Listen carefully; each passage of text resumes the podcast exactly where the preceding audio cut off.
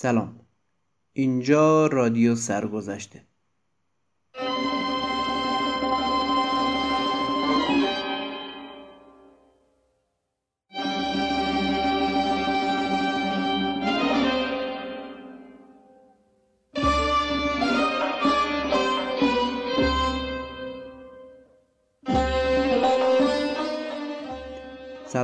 اینجا رادیو سرگذشته و من فاروق قادری قرار با کمک رسانه خصوصی از سرگذشت موسیقی ایران بگیم.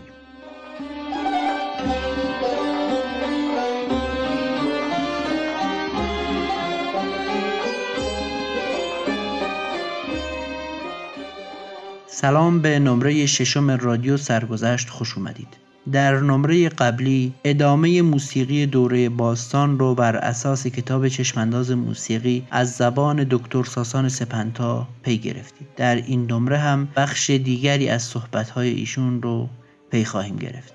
به روال پادکست قبل از اینکه برم سراغ کتابخانی قطعاتی که قرار در این اپیزود پخش بشن رو معرفی می‌کنم.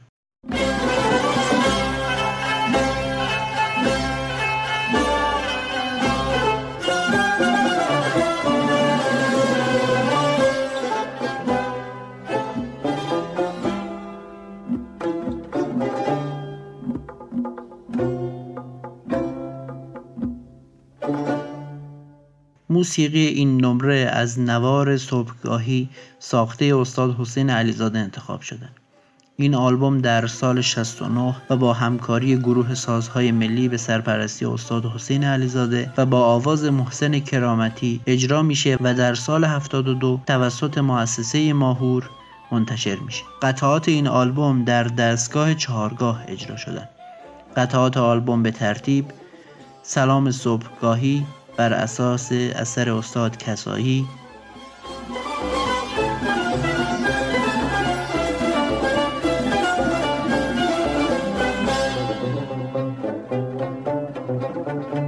تکنوازی کمانچه.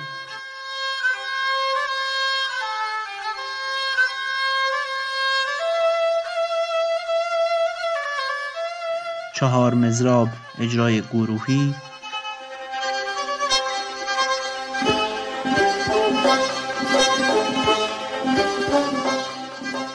تکنوازی تار.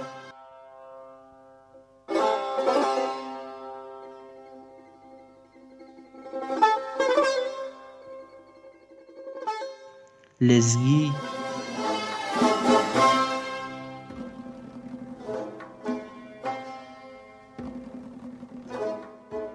اجرای گروهی با آواز.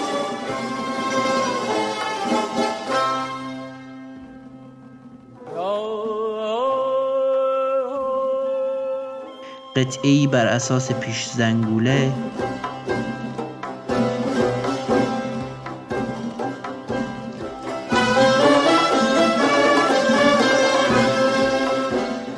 حصار دو نوازی تار و کمانچه.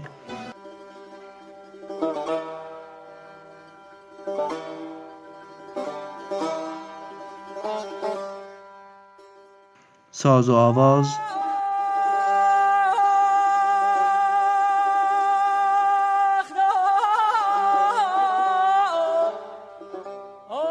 تصنیف ایساربان بر اساس تصنیف قدیمی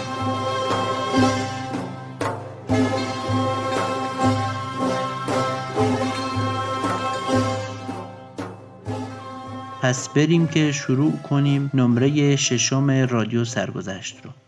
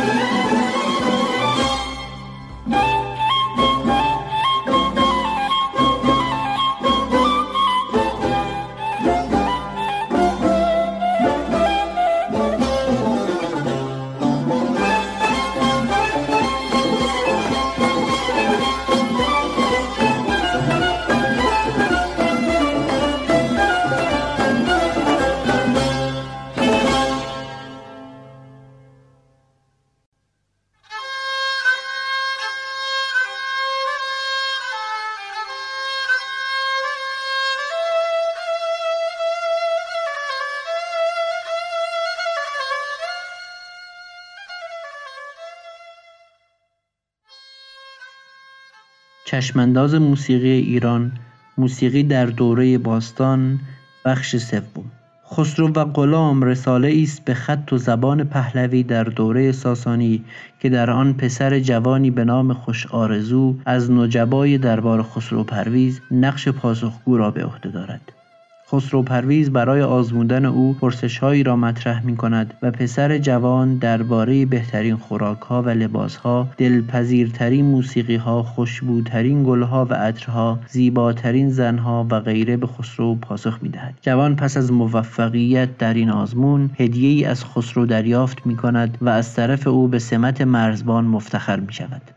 در بخش نهم رساله یاد شده خسرو از جوان سوال می کند کدام خونیاگر خوشتر و بهتر است؟ و او پاسخ می دهد جاویدان باشید این خونیاگران از همه خوشتر و بهترند. چنگ نواز در متن پهلوی چنگ سرای آمده است وین نواز نوعی بربد وین کنار نواز بربت دست بلند با کاسه شبیه تخم شترمرغ مشتک نواز از واژه مشت و سازی شبیه مشت به شکل سیب زمینی از گل پخته یا چینی با یک سوراخ برای دمیدن و چند سوراخ برای انگشت گذاری و صدای سوت مانند یا نوعی ساز بادی مانند ارغنون که از چندین نای کوتاه و بلند ساخته شده و مانند سازدهنی در آنها می‌دوند.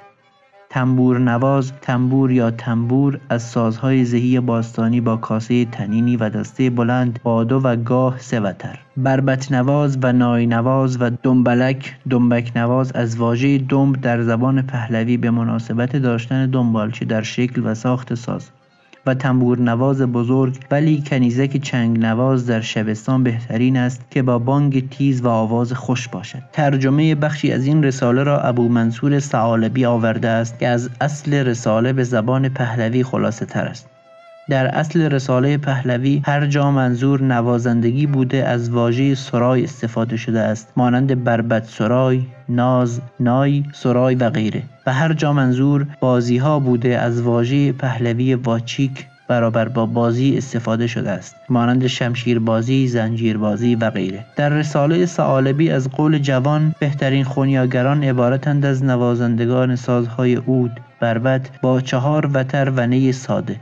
و بهترین الهان آهنگها اصفهان و نهاوند و مقام نیشابور و به طور کلی آوازی که از دهان ساده و زیبا بدون سبیل براید.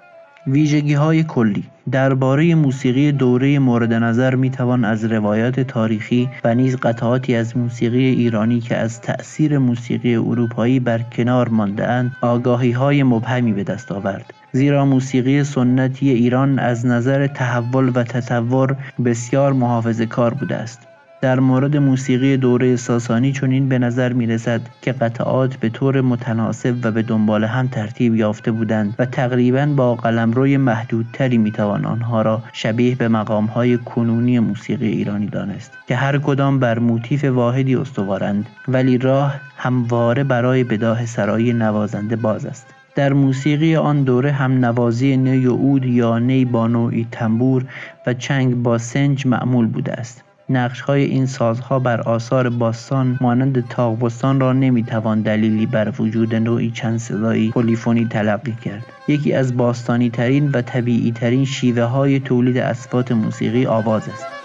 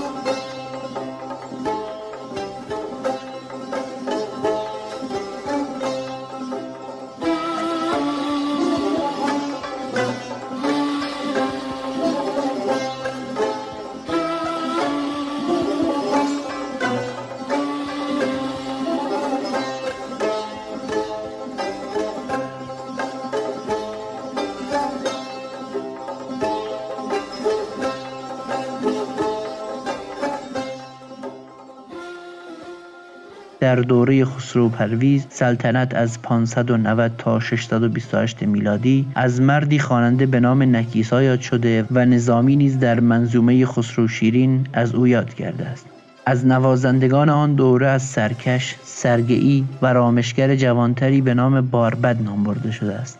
سالبی می نویسد که سرکش و باربد هر دو از رامشگران خسرو پرویز بودند ولی سرکش نسبت به باربد حسادت می ورزید و روایت شده است که به همین علت او را مسموم کرد. در نقش های موزاییک سنگی مکشوف در ویرانه های کاخ شاپور اول در بیشاپور رامشگری با چنگ دیده می شود. در ظرفهای نقره عهد در موزه ارمیتاژ سن پترزبورگ موجود است و نیز روی سه جام نقره نفیس موزه ایران باستان رامشگران دوره ساسانی دیده می شوند.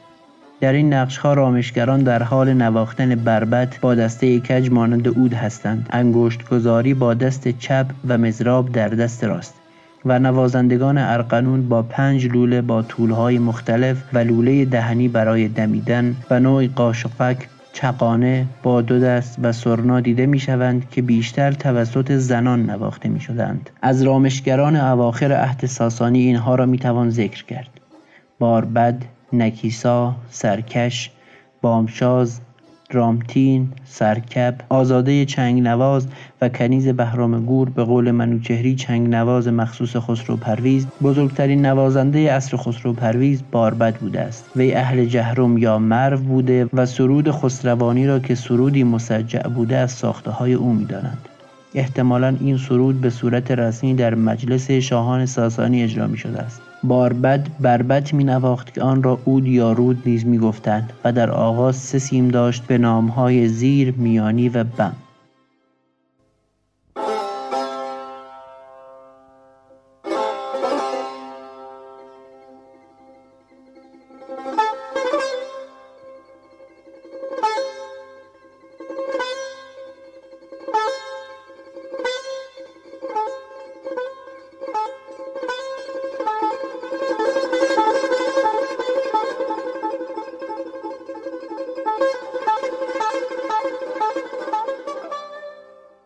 بعدها رشته دیگری به آنها اضافه کردند و تعداد سیمها به پنج سیم مزدوج ده سیم هم رسید. این ساز با گوشیهایی به نام ملاوی کوک می شده است باربد مبتکر نواهایی است که در حضور خسرو پرویز می نواخته است. مشهور است که وی سی لحن و 360 دستان و هفت خسروانی ساخته بود. نام الهان و نواهای دوره ساسانی زیاد است که برخی از آنها عبارتند از آزادوار احتمالا منصوب به آزاده چنگنواز پالیزبان سبزبهار باخرز با روزنه باغ سیاوشان رامشخار راهگل راهوی مغلوب رهاوی یکی از مقامهای دوازدهگانه قدیم که دو شعبه داشته نوروز عرب و نوروز عجم و نیز منصوب به رها احتمالا رها به افشاری تحریف همین کلمه است. زاغ سازگری شادباد شاورد کاسگری شباب سپهبدان بند شهریار تخت اردشیر گنج گاو انگبین گنجوار گنج سوخته دلانگیزان سروستا تحریف سروستان چکاوک خارکن خسروانی اشکنه نوروز بزرگ نوروز خردک نوروز خارا باد نوروز ساز نوروز نوروز کیقباد نوشین لبینا شهر روز ره جامه دران مهرگان بزرگ مهرگان خرد نهاوندی نهفت بهمنجنه تیزی راست زیر خرد نیم راست چغانه پرده خرم دیرسال پرده زنبور درقم افسرسگزی تکاو گلزار خماخسرو زنگانه روشنچراغ بهار بشکنه باغ شهریار پیکرگرد گلنوش تیف گنج دیورخش ارجنه زیرافکن سیوارتیر شیشم سرانداز آلوس هفت گنج گاویرنه زیر قیصران زیر بزرگان و غیره.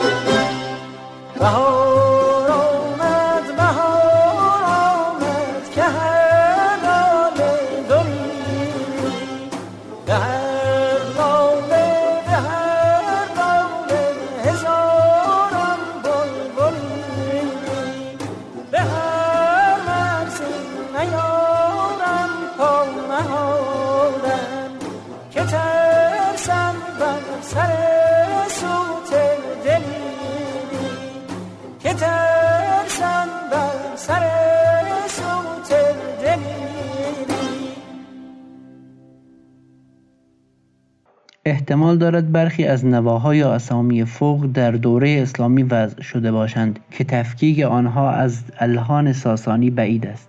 از های یاد شده برخی نامها بر های ردیف هنوز باقی اند ولی تغییراتی که در آنها در طول زمان ایجاد شده قابل تخمین هستند. برخی از این تغییرات عبارتند از چکاوک و نوروز در همایون خسروانی در ماهور جامدران در اصفهان زیرفکن در شور نوروز سبا در همایون و نهفت در نوا. سی که به باربد نسبت دادهاند عبارتند از نوش گنج بادآورد گنج گاو گنج سوخته شادروان مروارید تخت تاغدیس ناقوسی حقه کاوس ماه بر کوهان مشکدانه آرایش خورشید نیمروز سبز در سبز قفل رومی سروستان سرو سهی نوشین باده رامش جان نوروز یا ساز نوروز مشگویه مهرگانی مروای نیک شبدیز شب فرخ فرخ روز کبک دری نخجیرگان کین سیاوش کین ایرج باغ شیرین.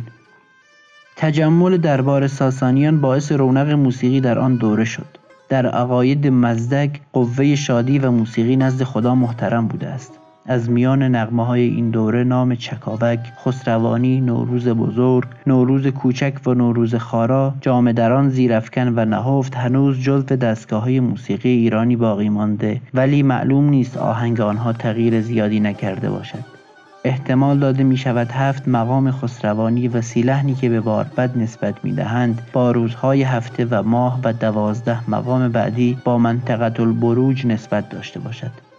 سازهایی که در دوره هخامنشی مورد استفاده قرار می گرفته عبارتند از اود، چنگ، سرنا، دهل، نوعی ارغنون و چغانه. در موسیقی نظام نیز شیپور و دنای و دهل و نوعی تبل رایج بوده است. شواهد باستانشناسی مانند حفریات تپه حصار نشان می‌دهد که از دوران قبل از هخامنشیان قرن ششم قبل از میلاد بوقهای علامت دهنده به کار می بردند. مجسمه سفالی تنبور نواز متعلق به قرن هشتم قبل از میلاد که در شوش پیدا شده و در موزه لوور نگهداری می شود مردی را با ریش نشان می دهد که مشغول نواختن یک تنبور دست دراز است. در بالای آرامگاه اردشیر سوم هخامنشی سلطنت از 358 تا 338 قبل از میلاد در تخت جمشید یک شیپور بلند فلزی به طول یک متر و 20 سانتی متر و قطر دهنه حدود 50 تا 60 سانتی متر در سال 1957 میلادی کشف شد که در موزه تخت جمشید نگهداری می شود. این شیپور احتمالا در دربار اردشیر سوم مورد استفاده قرار می گرفته است. از سازهای دوره ساسانی قرن سوم تا هفتم میلادی آثار بیشتری به جای مانده است که معروفترین آنها نقشهای تاقبستان کرمانشاه و ظروف طلا و نقره بازمانده از آن دوره است.